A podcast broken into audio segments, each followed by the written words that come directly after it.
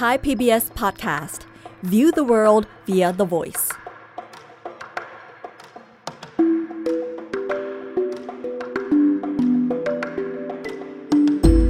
อาเซียนไอส์เปิดมุมมองใหม่ผ่านเรื่องลึกแต่ไม่ลับของผู้คน สังคม และวัฒนธรรมในอาเซียน กับปรางทิพย์ดาวเรือง สวัสดีค่ะคุณผู้ฟัง วันนี้ ASEAN Eyes และดิฉันปรางทิพย์ ดาวเรือง มาพบกับคุณผู้ฟังในไทย PBS Podcast เหมือนเคยนะคะ เดือนนี้คุณผู้ฟังคงจะทราบข่าวใหญ่จากประเทศฟิลิปปินส์กันแล้วนะคะ ข่าวนี้คือข่าวการกลับสู่บัลลังก์ประธานาธิบดีของตระกูลมาร์กอสหลังจากที่มาร์กอส Junior หรือบองบองมาร์กอสชนะการเลือกตั้งแบบขาดลอย ทิ้งห่างคู่แข่งอย่างไม่เห็นฝุ่นเลยนะคะ แต่วันนี้เราจะไม่มาพูดเรื่องการเมืองกัน ดิฉันอยากจะเล่าเรื่องอื่นให้คุณผู้ฟังฟังค่ะ คุณผู้ฟังเคยได้ยินเรื่องเกี่ยวกับขุมทรัพย์ของยามาชิตะในฟิลิปปินส์ไหมคะ แล้วเรื่องนี้เนี่ยเกี่ยวข้องกับครอบครัวมาร์กอสอย่างไร มาค่ะ ดิฉันจะเล่าให้ฟัง มีหลายเหตุหลายปัจจัยนะคะ ที่ทำให้ตระกูลมาโกสช่วงชิงอำนาจทางการเมืองกลับมาได้ในครั้งนี้ แต่ปัจจัยหนึ่งที่ชัดเจนที่สุดก็คือทรัพยากรทางการเมืองของเขา หรือพูดง่าย ๆ ก็คือเงินที่เขามีนั่นแหละค่ะ ที่หนาปึกเปรียบเหมือนกับกระสุนทองคำพร้อมสำหรับยิงกราดในสงครามการเมืองทุกชนิดนะคะ เงินที่เขามีเป็นทุนที่มาจากรุ่นพ่อตกถึงรุ่นลูก แล้วก็คงจะตกถึงรุ่นหลานเหลนกันต่อๆไปนะคะบองบองมาร์กอสวัย 64 ปีเนี่ย เป็นลูกชายของอดีตประธานาธิบดีเฟอร์ดินานด์มาร์กอส ซึ่งเป็นผู้ที่ถูกเรียกว่าเป็นเผด็จการตัวยงของฟิลิปปินส์ดำรงตำแหน่งประธานาธิบดีระหว่างปี 2508 ถึง 2529 รวมกันแล้วก็ 21 ปีเลยนะคะ มารดาของบองบองมาร์กอส คือนางอิเมลดามาร์กอส อดีตนางงามผู้ที่มีชื่อเสียงเรื่องการสะสมรองเท้าเป็นพันๆคู่นั่นแหละค่ะ ที่จริงเรื่องสะสมรองเท้าของอิเมลดามาร์กอสเนี่ย เป็นเรื่องที่สื่อมวลชนเล่นกันเป็นน้ำจิ้มเท่านั้นนะคะ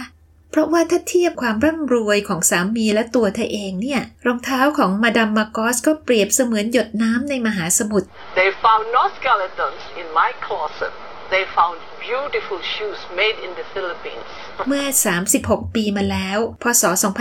2529 ตอนที่ครอบครัวมาร์กอสต้องทิ้งอำนาจทางการเมือง แล้วขึ้นเครื่องบิน C141 ของกองทัพอากาศสหรัฐมุ่งหน้าสู่ฮาวายหนีการขับไล่ของคลื่นมหาชนฟิลิปปินส์ที่ประท้วงใหญ่ มาร์กอสขนผู้ติดตามไป 90 คนหอบหิ้วทรัพย์สมบัติที่รวบรวมได้อย่างฉุกละหุกเนี่ย ใส่เอาไว้ในกระเป๋าใบใหญ่หลาย ๆ ใบ ในกระเป๋ามีเงินสดประมาณ 7 ล้านเหรียญสหรัฐ แล้วก็มีเพชรพลอย มีทองคำแท่ง 24 แท่ง ที่สลักเอาไว้แต่ละแท่งเนี่ยอย่างหวานแหววเลยนะคะว่าสำหรับสามีสุดที่รักของฉัน ในวาระครบรอบแต่งงาน 24 ปี ก็ชัดเจนนะคะว่าเป็นของขวัญจากอิเมลดามาโกสที่มอบให้กับสามีของเธอ แต่สมบัติที่ตระกูลมาโกสขนไปในกระเป๋าเนี่ย ก็เป็นแค่ยอดภูเขาน้ำแข็งเล็ก ๆ เหมือนกันนะคะ เพราะว่าความมั่งคั่งที่แท้จริงของตระกูลมาโกสเนี่ย ว่ากันว่าเป็นเสมือนกับบ่อน้ำที่ไม่มีก้น คือมันลึกซะจนหาก้นบ่อไม่ได้นะคะ ไม่มีใครรู้เลยว่าทรัพย์สมบัติที่มาโกสเก็บซ่อนเอาไว้ในที่ต่างๆ ทั่วโลก รวมๆกันแล้วมีอะไรบ้าง แล้วก็มีมูลค่าเท่าไหร่กันแน่ ทางการของฟิลิปปินส์หลังจากนั้นเนี่ยก็ประเมินกันไว้อย่างกว้างๆนะคะว่า มีมากถึง 5,000 ล้านถึง 13,000 ล้านเหรียญสหรัฐ ที่ถ้าคิดเป็นเงินไทยตามอัตราแลกเปลี่ยนในขณะนี้ก็ตกราวๆ 170,000 ถึง 450,000 ล้านบาท แต่ก็มีนักเศรษฐศาสตร์ ผู้มีชื่อเสียงของฟิลิปปินส์คนหนึ่งที่ศึกษาเรื่องของมาร์กอสอย่างจริงจังนะคะ เขาชื่อเฮซุส เอสตานิสลาเขาบอกว่าจริงๆ แล้วเนี่ยมีมากกว่านั้นค่ะ บอกด้วยว่าทรัพย์สินของมาโกสทั้งหมดเนี่ยอาจจะมีสูงถึง 30,000 ล้านเหรียญสหรัฐ หรือว่ากว่า 1 ล้านล้านบาท บวกกับเศษเศษอีก 40,000 ล้านบาทนะคะ แน่นอนนะคะ ทรัพย์สินเหล่านี้เนี่ยไม่ว่าตัวเลขจริง ๆ จะเป็นแค่ไหนก็ตาม ย่อมไม่ได้มาจากเงินเดือนของประธานาธิบดีมาโกสอย่างเด็ดขาดนะคะ เพราะว่าเวลานั้นเขาได้เงินเดือนเพียง 13,000 เหรียญสหรัฐ หรือว่าประมาณ 450,000 บาท คราวนี้มาโกสจะรวยมาจากไหนล่ะ ศาลฎีกาของฟิลิปปินส์เคยตรวจสอบแล้วก็ชี้เอาไว้นะคะว่า ที่มาของความมั่งคั่งของเขาเนี่ยมาจากเงินใต้โต๊ะในโครงการใหญ่ ๆจำนวนมหาศาล บวกกับการยักยอกเงินช่วยเหลือทางเศรษฐกิจที่ต่างประเทศให้กับประเทศฟิลิปปินส์ แล้วก็บวกกับเงินช่วยเหลือทางทหาร และเงินอื่น ๆ จากสหรัฐอเมริกา ในฐานะที่ฟิลิปปินส์เป็นพันธมิตรสำคัญในช่วงสงครามเย็น ทั้งหมดนี้เนี่ยมาร์กอสมีเวลากอบโกยถึง 21 ปีนะคะ แต่คุณผู้ฟังคะ ในฟิลิปปินส์เองเนี่ยมีข่าวลืออยู่เรื่องหนึ่งค่ะ ถึงแหล่งที่มาของความร่ำรวยของตระกูลมาร์กอสอีกแหล่งหนึ่งข่าวนี้นี่มีมาตั้งนานแล้วนะคะ หลายสิบปี แต่ก็ยังเป็นเรื่องที่พิสูจน์กันไม่ได้ ไม่รู้แน่ว่าเป็นเรื่องจริงหรือเรื่องแต่งนะคะ อย่างไรก็ตามเรื่องนี้ไม่ใช่เรื่องเล่นๆ ค่ะคุณผู้ฟัง เพราะว่ากลายเป็นเรื่องเป็นราวถึงโรงถึงศาลในสหรัฐอเมริกา ต่อสู้กันอย่างถึงพริกถึงขิงนะคะ แล้วก็มาโกสก็แพ้ด้วยค่ะ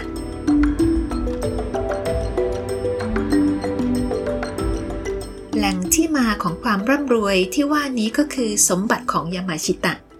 แล้วมันคืออะไรล่ะ ชื่อยามาชิตะเนี่ยเป็นชื่อของทหารญี่ปุ่นคนหนึ่งในช่วงสงครามโลกครั้งที่สองนะคะ เขาคือนายพลโทโมยุกิยามาชิตะ เป็นผู้บัญชาการกองทัพบบกที่ 25 ของญี่ปุ่น ที่นำกำลังยึดมาลายาแล้วก็สิงคโปร์ซึ่งในขณะนั้นเนี่ยอยู่ภายใต้การปกครองของอังกฤษ เรื่องเกิดขึ้นในสงครามมหาเอเชียบุรพา ซึ่งเป็นส่วนหนึ่งของสงครามโลกครั้งที่สองช่วงนั้นเป็นช่วงของคนรุ่นปู่รุ่นย่าของพวกเราอะนะคะนายพลโทโมยุกิยามาชิตะเนี่ยเป็นนักรบที่เก่งกาจนะคะ เก่งจนได้รับฉายาว่า Tiger of Malaya หรือพยักแห่งมาลายา เพราะว่าเขาเป็นคนที่นำทัพเข้ายึดมาลายา แล้วก็สิงคโปร์ได้อย่างรวดเร็วเพียง 70 วัน ถือกันว่าเป็นการยึดอำนาจทางการทหารจากประเทศตะวันตกที่เด็ดขาดที่สุดของกองทัพญี่ปุ่นในเอเชีย ถ้าใครเคยฟังเรื่องที่คนเฒ่าคนแก่อายุราวๆ85-90 ปีเล่าให้ฟัง ว่าชีวิตภายใต้อานัตของทหารญี่ปุ่นในช่วงเวลาสั้นๆเนี่ยเป็นอย่างไรในมาลายา ก็จะเห็นได้ว่าทุกยากกันมากนะคะ นั่นแหละค่ะ เหล่าทหารญี่ปุ่นที่เข้ามาปกครองมาลายาในช่วงนั้น ก็คือทหารภายใต้การนำของยามาชิตะคนนี้นี่เอง หลังจากนั้นไม่นานญี่ปุ่นก็แพ้สงครามนะคะ นายพลยามาชิตะถูกจับที่ประเทศฟิลิปปินส์ แล้วก็ถูกตัดสินให้เป็นอาชญากรสงคราม มีโทษประหารชีวิต เขาถูกแขวนคอที่เมืองลอสบานยอสลากูนาในฟิลิปปินส์ ในพศ 2489 แล้วก็ศพของเขาก็ถูกฝังอยู่ในฟิลิปปินส์นั่นแหละค่ะ เปลี่ยนฉายาของเขาจากพยักแห่งมาลายา กลายเป็นนายพลแห่งโศกนาฏกรรมแทนนะคะ คราวนี้มาพูดถึงขุมทรัพย์ของยามาชิตะกันค่ะก็มีเรื่องเล่ากันมานะคะ ว่าขุมทรัพย์ของยามาชิตะเนี่ยคือสมบัติมูลค่ามหาศาลที่ญี่ปุ่นไปปล้นมาจากนานาประเทศในเอเชียตะวันออกเฉียงใต้ ในช่วงนี้แหละค่ะ ช่วงสงครามโลกครั้งที่สองสมบัตินี้นี่มีทั้งเพชรพลอย ทองคำแท่ง มีพระพุทธรูปทองคำที่หาค่าไม่ได้ มากมายมหาศาลเลยนะคะ พอปล้นมาแล้วก็เอามาซ่อนไว้ในถ้ำในป่าเขา หรือว่าขุดฝังเอาไว้ใต้ดินในประเทศฟิลิปปินส์ เล่ากันอีกนะคะว่านายพลยามาชิตะเนี่ยมีแผนจะขนสมบัติทั้งหมดขึ้นเรือ ออกจากประเทศฟิลิปปินส์ในพศ 2487 แต่ว่าทำไม่สำเร็จนะคะ เพราะว่าทหารอเมริกันบุกเข้าฟิลิปปินส์ซะก่อน ปัจจุบันสมบัติที่ว่านี้เนี่ยยังอยู่ในฟิลิปปินส์แต่ถูกซ่อนเอาไว้ที่ไหนบ้างก็ไม่มีใครรู้ เพราะว่าความลับเกี่ยวกับจุดที่ซ่อนเนี่ย ได้ตายไปแล้วพร้อมกับนายทหารญี่ปุ่นที่รู้ความลับ แล้วก็ถูกฆ่าในสงคราม เรื่องนี้มีหลายคนออกมาบอกนะคะว่ามันไม่ใช่เรื่องจริง มันเป็นแค่ตำนานเรื่องเล่า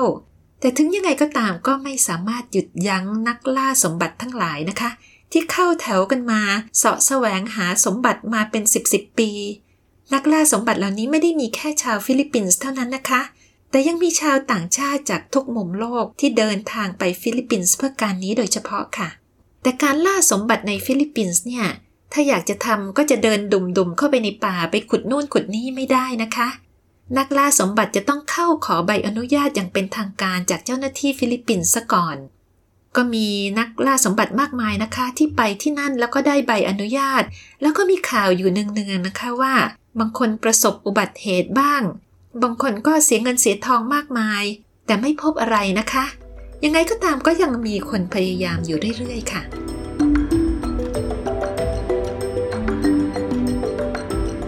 เรื่องการมีอยู่ของขุมทรัพย์ยามาชิตะเนี่ย ไม่ใช่เฉพาะคนฟิลิปปินส์เท่านั้นนะคะ ที่เชื่อว่าเป็นเรื่องจริง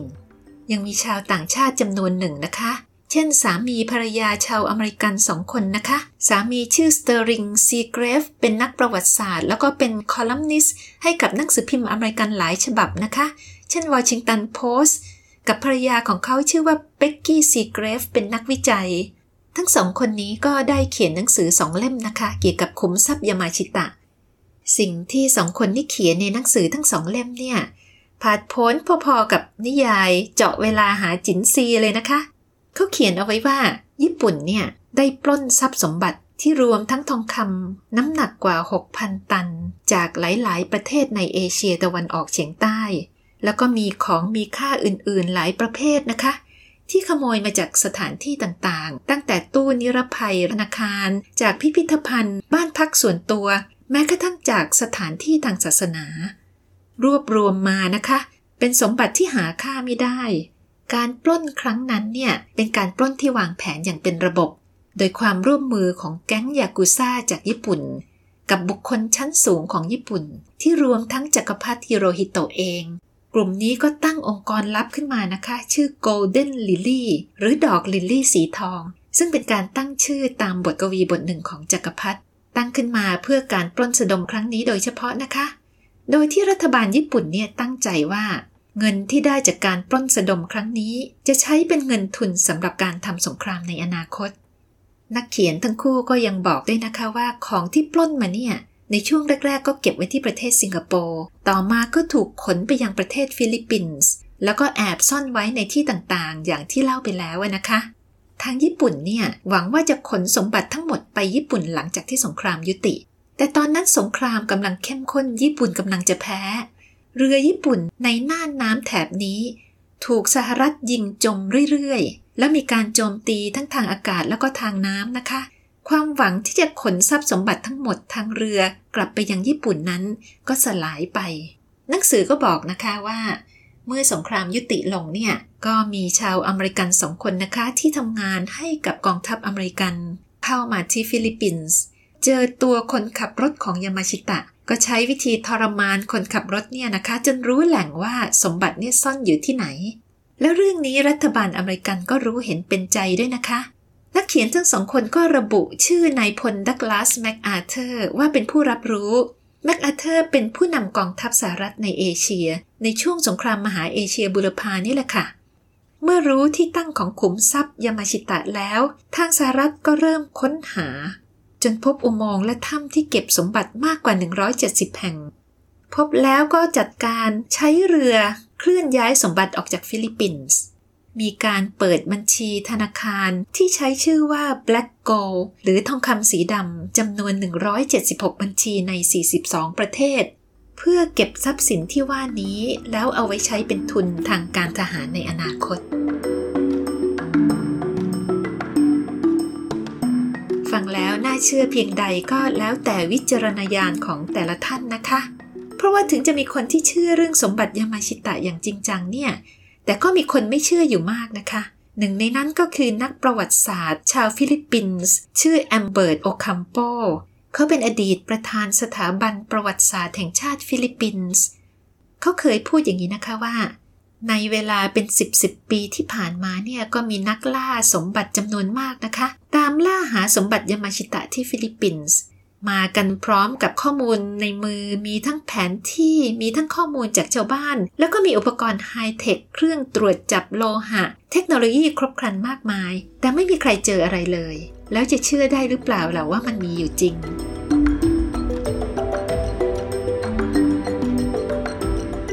ละค่ะ คราวนี้เรื่องสมบัติยามาชิตะเกี่ยวข้องอะไรกับครอบครัวมาโกสล่ะ ก็ยังมีข่าวลืออีกเรื่องหนึ่งนะคะ ที่ไปคนละทางกับหนังสือทั้งสองเล่มที่ดิฉันเล่าให้ฟัง บอกว่าคนที่พบสมบัติของยามาชิตะเนี่ยไม่ใช่พวกอเมริกันหรอก แต่เป็นอดีตประธานาธิบดีเฟอร์ดินานด์ มาร์กอสเองนั่นแหละ ที่พบขุมทรัพย์นี้ในป่า ตอนที่เขาเป็นผู้บังคับการกองกำลังต่อต้านญี่ปุ่น ในช่วงสงครามโลกครั้งที่สอง พอมาร์กอสพบสมบัติแล้วก็จัดการส่งขึ้นเรือออกนอกประเทศ แล้วก็เก็บสมบัติเหล่านี้ไว้ในชื่อตัวเอง ฝากไว้ในหลาย ๆ ประเทศเหมือนกันนะคะ เช่นในสวิตเซอร์แลนด์เป็นต้น ก็เพราะอย่างนี้เขาถึงได้รวยล้นฟ้ายังไงล่ะ แต่เรื่องที่ใครเป็นคนพบสมบัติยามาชิตะกันแน่เนี่ยนำไปสู่ คดีความฟ้องร้องที่น่าสนใจมากนะคะ เป็นคดีใหญ่ในศาลที่โฮโนลูลู รัฐฮาวายของสหรัฐอเมริกา คดีนี้เริ่มต้นในพศ 2531 มีโจทก์ชื่อนายโรเจริโอร็อกซัส ส่วนจำเลยคืออดีตประธานาธิบดีเฟอร์ดินานด์มาร์กอส และอิเมลดามาโกสภรรยานั่นเองค่ะ โรเจริโอร็อกซัสเป็นช่างทำกุญแจนะคะ แล้วก็เป็นนักล่าสมบัติมือสมัครเล่นชาวฟิลิปปินส์ เป็นคนธรรมดาธรรมดาหาเช้ากินค่ำนี่แหละค่ะ เขายื่นฟ้องเฟอร์ดินานมาโกสและอิเมดามาโกสในข้อหาลักทรัพย์ แล้วก็ละเมิดสิทธิมนุษยชน ร็อกซัสอ้างนะคะว่า ในพศ 2504 เนี่ย เขาได้พบกับลูกชายของอดีตนายทหารญี่ปุ่นคนหนึ่ง ลูกชายของอดีตทหารญี่ปุ่นเนี่ย ก็ได้ร่างแผนที่ที่ตั้งของสมบัติยามาชิตะให้เขาดู หลังจากนั้นเนี่ยเขาก็ตามจนพบกับอดีตล่ามของนายพลยามาชิตะนะคะ อดีตล่ามคนนี้ก็เล่าเรื่องห้องใต้ดินที่เก็บสมบัติแห่งหนึ่ง แล้วก็บอกไว้ในนั้นเนี่ย มีสมบัติมากมาย นอกจากนั้นก็ยังมีพระพุทธรูปทองคำที่ถูกเก็บเอาไว้ใกล้ๆ กับห้องใต้ดินลับนี่แหละค่ะ พอร็อกซัสได้ทราบข้อมูลอันนี้ หลังจากนั้นอีกสองสามปี เขาก็ตั้งกลุ่มหาสมบัติขึ้น แล้วก็ไปขอใบอนุญาตจากผู้พิพากษาคนหนึ่งนะคะ ที่เป็นญาติของเฟอร์ดินานด์มาโกส เดินหน้าหาสมบัติกันนะคะ เขาบอกว่าในปี 2514 เนี่ย ในที่สุดกลุ่มของเขาก็พบกับห้องลับใต้ดินที่ว่านี้จริง ๆ ซึ่งตั้งอยู่ในที่ดินของรัฐใกล้ๆ กับเมืองบากิโอ ห้องใต้ดินแห่งนี้เนี่ย เมื่อเข้าไปในห้องนั้นมีดาบปลายปืน มีดาบซามูไร มีวิทยุ แล้วก็มีโครงกระดูกที่สวมเครื่องแบบทหารญี่ปุ่น ที่สำคัญเขายังพบพระพุทธรูปสีทอง แล้วก็พบกับลังหลายลังมากนะคะ ขนาดประมาณลังเบียร์ซ้อนกันสูง 5-6 ชั้น เต็มพื้นที่กว้าง 6 ฟุต แล้วก็ยาว 30 ฟุตของห้องโถงอันนั้น เขาบอกว่าเขาเปิดดูเพียงลังเดียวนะคะ แล้วพบว่าในลังนั้นเนี่ยมีทองคำแท่งบรรจุอยู่ถึง 24 แท่งร็อกซัสให้การกับศาลนะคะว่า เขาประเมินว่าพระพุทธรูปทองคำเนี่ยมีน้ำหนักกว่าหนึ่งตัน ต้องใช้คนประมาณ 10 คน ใช้เชือกแล้วก็ท่อนสูงเนี่ย ชักรอบขึ้นเพื่อยกจากอุโมงค์แล้วก็ลากไปซ่อนไว้ที่บ้านเขา เขายังบอกอีกนะคะว่าเสียงของพระพุทธรูปเนี่ย สามารถถอดออกได้ โดยที่ข้างในมีเพชรเจรไนซ่อนอยู่ เวลาผ่านไปหลายสัปดาห์เนี่ยร็อกซัสก็กลับไปที่อุโมงค์นั่นอีกครั้งหนึ่งนะคะ คราวนี้เขาก็ขนเอาทองคำทั้ง 24 แท่งออกมา เอาดาบซามูไรแล้วก็ของที่ระลึกสงครามอื่นๆ ที่เขาคิดว่าจะขายได้ออกมาด้วย แล้วก็จัดการปิดทางเข้าออกของอุโมงค์นั้น กันไม่ให้คนมาพบ พอเขากลับบ้านเขาก็จัดการขายทองคำแท่งออกไปเจ็ดแท่งนะคะ แล้วก็ประกาศหาคนมาซื้อพระพุทธรูปทองคำเขายังอ้างอีกนะคะว่า มีคนสองคนที่เป็นตัวแทนของผู้ที่สนใจจะซื้อเนี่ยเข้าไปตรวจพระพุทธรูป แล้วก็ยืนยันกับเขานะคะว่าพระพุทธรูปทองคำนี้เนี่ย สร้างด้วยทองคำ20 กะรัต ตอนนั้นเนี่ยร็อกซัสเปิดเผยมากนะคะ ไม่ปิดบังอะไรเลย เขาโพสต์กับพระพุทธรูปให้ช่างภาพหนังสือพิมพ์ฟิลิปปินส์ถ่ายภาพด้วยค่ะ เขาให้การในสารต่อนะคะว่าหลังจากนั้นไม่นานเนี่ย เรื่องก็เข้าหูประธานาธิบดีมาโกส เป็นเหตุให้เขาถูกจับแล้วก็ทำร้ายร่างกาย ทุบตีนะคะ พระพุทธรูปทองคำกับทองแท่งที่เหลือที่อยู่ที่บ้านเนี่ย รวมทั้งดาบซามูไรและอื่นๆด้วย ถูกทหารยึดไปหมด เขาพยายามที่จะร้องเรียนประท้วงเพื่อจะเอาของคืน ปรากฏว่าเขาลงเอยด้วยการติดคุกกว่าหนึ่งปีค่ะ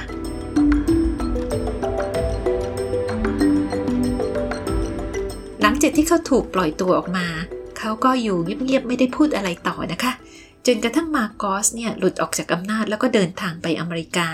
เขาก็เริ่มกระบวนการฟ้องร้อง ในการฟ้องร้องมีพยานปากสำคัญที่ให้ข้อมูลที่น่าสนใจไม่น้อยนะคะ เช่นผู้เชี่ยวชาญด้านเหมืองขุดชาวอเมริกันคนหนึ่งให้การนะคะว่า ครั้งหนึ่งเนี่ยเฟอร์ดินานมาโกสเคยอวดพระพุทธรูปทองคำที่มีเศียรพระที่ถอดออกได้ให้เขาดู แล้วก็ลักษณะของพระพุทธรูปเนี่ยตรงกับภาพถ่ายที่ร็อกซัสเคยถ่าย นอกจากนั้นก็ยังมีพยานอื่นๆนะคะ ที่ให้การพ้องกันว่าเคยเห็นพระพุทธรูปองค์นี้ในบ้านของมาโกส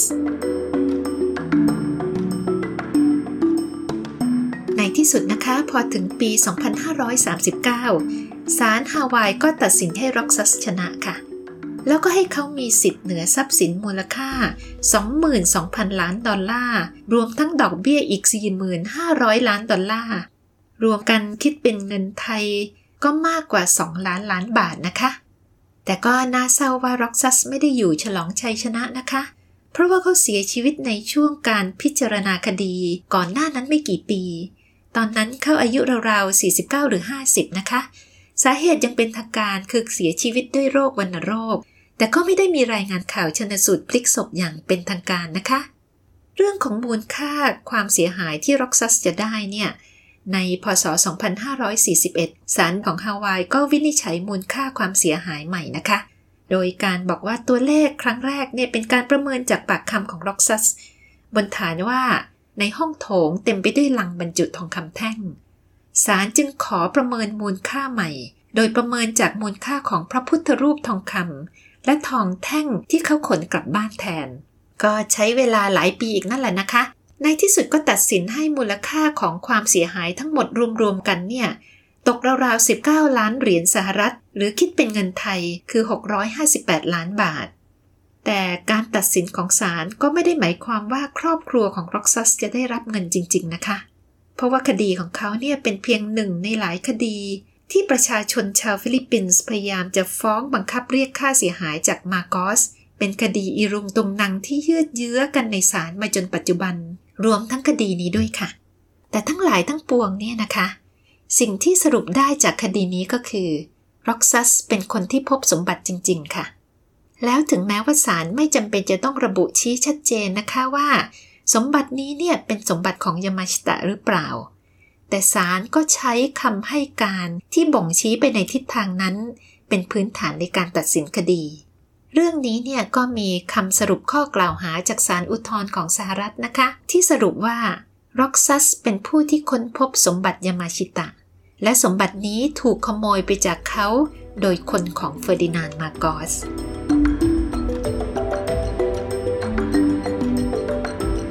อย่างไรก็ตามนะคะ ที่ดิฉันเล่ามาทั้งหมดเนี่ยก็ไม่ได้หมายความว่า ทุกฝ่ายจะยอมรับอย่างโต้เถียงไม่ได้ว่า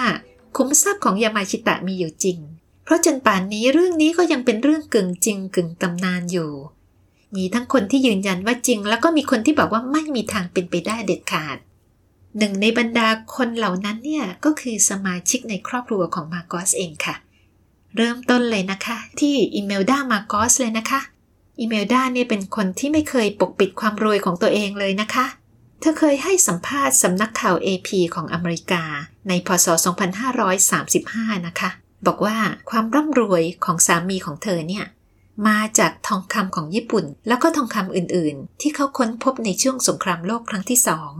ความมั่งคั่งของครอบครัวของเธอเนี่ยไม่ได้มาจากเงินของรัฐบาลฟิลิปปินส์แต่อย่างใดนะคะ ในปี 2554 เนี่ยอีเมลดาก็ให้สัมภาษณ์ดาราตลกหญิงอเมริกันคนหนึ่ง ในรายการทีวีนะคะ เธอก็เล่านะคะว่า วันหนึ่งเนี่ยเธอบังเอิญพบว่า ผนังของบ้านของเธอในฟิลิปปินส์เนี่ยทุกๆด้านเลย มีทองคำแท่งที่ชุบด้วยตะกั่วฝังอยู่ที่สามีของเธอซ่อนเอาไว้ พศ the old gold bullion was covered with lead. Right. And, And, the uh, walls of the house that the you house, moved in were yes. built were made out of this stuff. Yes. And is And that then I, stuff- I, I tore it down, not knowing what was in there, uh, because I wanted the house to be to be um, spacious. So one day, Melvin, let me get And this then straight. one You got a hacksaw I, I, and I had started the, hacking the walls down. Got it all out. I had it all out, all the, the things, all these walls down, because it was so cramped up and then walled. And so I threw all these things outside. And when he came that day, he said, "Where is the wall?" He was so scared. I said, "I threw it out." And then he said, uh, "Where?" So he ran there, and to to my surprise, it was gold bullions that was covered with lead. That was the way it was before. แล้วเธอยังไม่ได้จบแค่นี้นะคะ ในปี 2556 เธอก็ยังให้สัมภาษณ์นักข่าวฟิลิปปินส์คนหนึ่งนะคะว่าเฟอร์ดินานด์มาโกสเนี่ยมีทองคำแท่ง หนักราวๆ 6,000 ถึง 7,000 ตัน เก็บไว้ในห้องใต้ดินในบ้านพักของเธอที่กรุงมะนิลา แล้วก็ทองคำทั้งหมดเนี่ย เธอก็ยืนยันนะคะว่า เตรียมเอาไว้เป็นทุนสำหรับช่วยเหลือชาวฟิลิปปินส์แล้วก็มนุษยชาติค่ะ เรื่องนี้ก็มีคนสงสัยนะคะว่าอีเมลดาพูดจริงหรือเปล่า หรือว่าเธออาจจะพยายามหาเหตุผลมาอ้างว่าสามีของเธอไม่ได้ร่ำรวยจากการโกงกิน หรือเธออาจจะพูดมาจากความทรงจำที่ไม่ค่อยชัดเจน เพราะว่าอายุมากแล้ว หรือพูดความจริงแค่บางส่วน ไม่มีใครทราบนะคะ แต่สิ่งที่อีเมลดามาโกสพูดเนี่ย ขัดแย้งกับสิ่งที่สมาชิกในครอบครัวพูดค่ะ คนที่ยืนยันว่าสมบัติยามาชิตะไม่มีอยู่จริงเนี่ย ไม่ใช่อื่นไกลเลยค่ะ คือลูกๆของเธอเองนะคะ คนแรกคืออีมี่มาโกสลูกสาว ที่ขณะนี้เป็นสมาชิกวุฒิสภาอีมี่มาโกสเคยพูดนะคะว่าเรื่องสมบัติยามาชิตะทั้งหมดเนี่ย มันไม่ใช่อะไรเลยนอกจากการใส่ร้ายคุณพ่อของเธอ ว่าไปขโมยสมบัติเข้ามา